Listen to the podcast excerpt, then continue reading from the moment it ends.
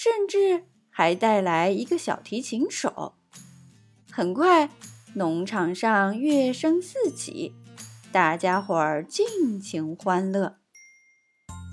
他们一起动手，把巨魔鸟的毛拔了个精光。用这些拔下来的毛以及掉下来的羽毛，他们做了好多枕头和被褥。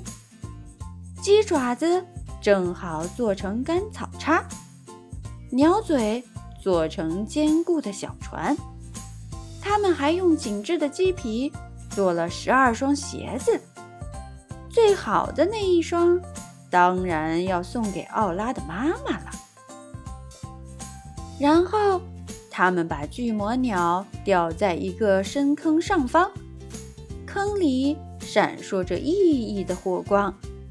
两匹壮马牵引绳子，带动烤肉叉旋转起来。准备停当的时候，已经是深夜时分。烤鸡肉的诱人香气。飘满了整个山谷，鸡肉多得分不完，光是一条鸡腿就填饱了十二个饥肠辘辘的肚子。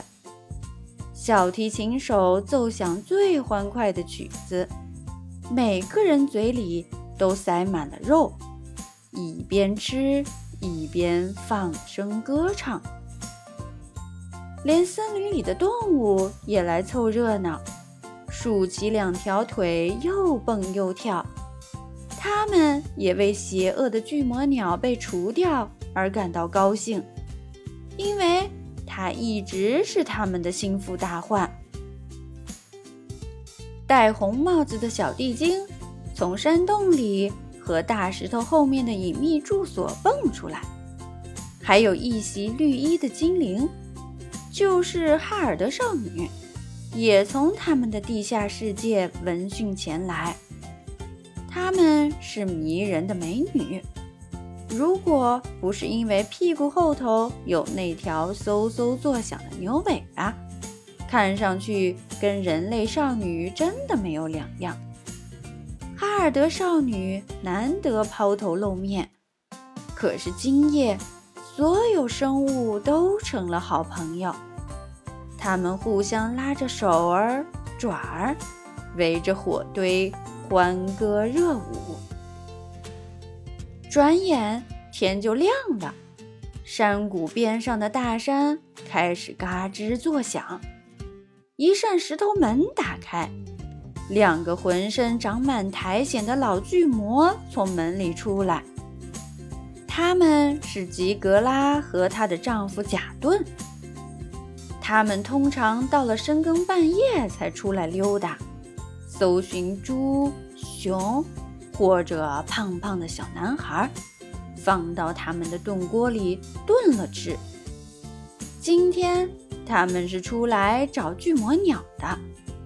他们用鼻子嗅了嗅，吉格拉立刻大声咆哮：“有人烤了我的巨魔鸟！”我又肥美又可口的巨魔鸟，雷鸣般的回声在四面八方飘荡着。吉格拉简直气炸了！别光顾着跳脚，贾顿说：“我们循着香味的方向找，自己把巨魔鸟给吃了。”于是，他们拖着沉重的步伐走下山谷。一路嗅到了农场。到了农场的时候，巨魔夫妇看到巨魔鸟的骨头被踢得干干净净，不由得暴跳如雷。“你们吃了我们的巨魔鸟！”他们大喊大叫。“既然如此，我们要把你们的房子带到深山里头，给小巨魔们当玩具玩。”小提琴手吓得扔掉小提琴就跑，地精像灰色的毛线球一样滚得无影无踪。哈尔德少女逃到地底下，动物们逃窜到森林里，村民们各回各家，躲在床底下、门后头和橱柜里。但是奥拉和丽娜、希娜、翠娜没有跑，他们看到太阳就要出来了，而且他们知道巨魔属于黑暗族类，只有等太阳落山了，巨魔才敢从山里头走出来。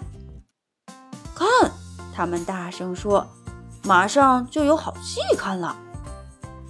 巨魔正要伸手去抓房子，太阳就从山顶探出头来。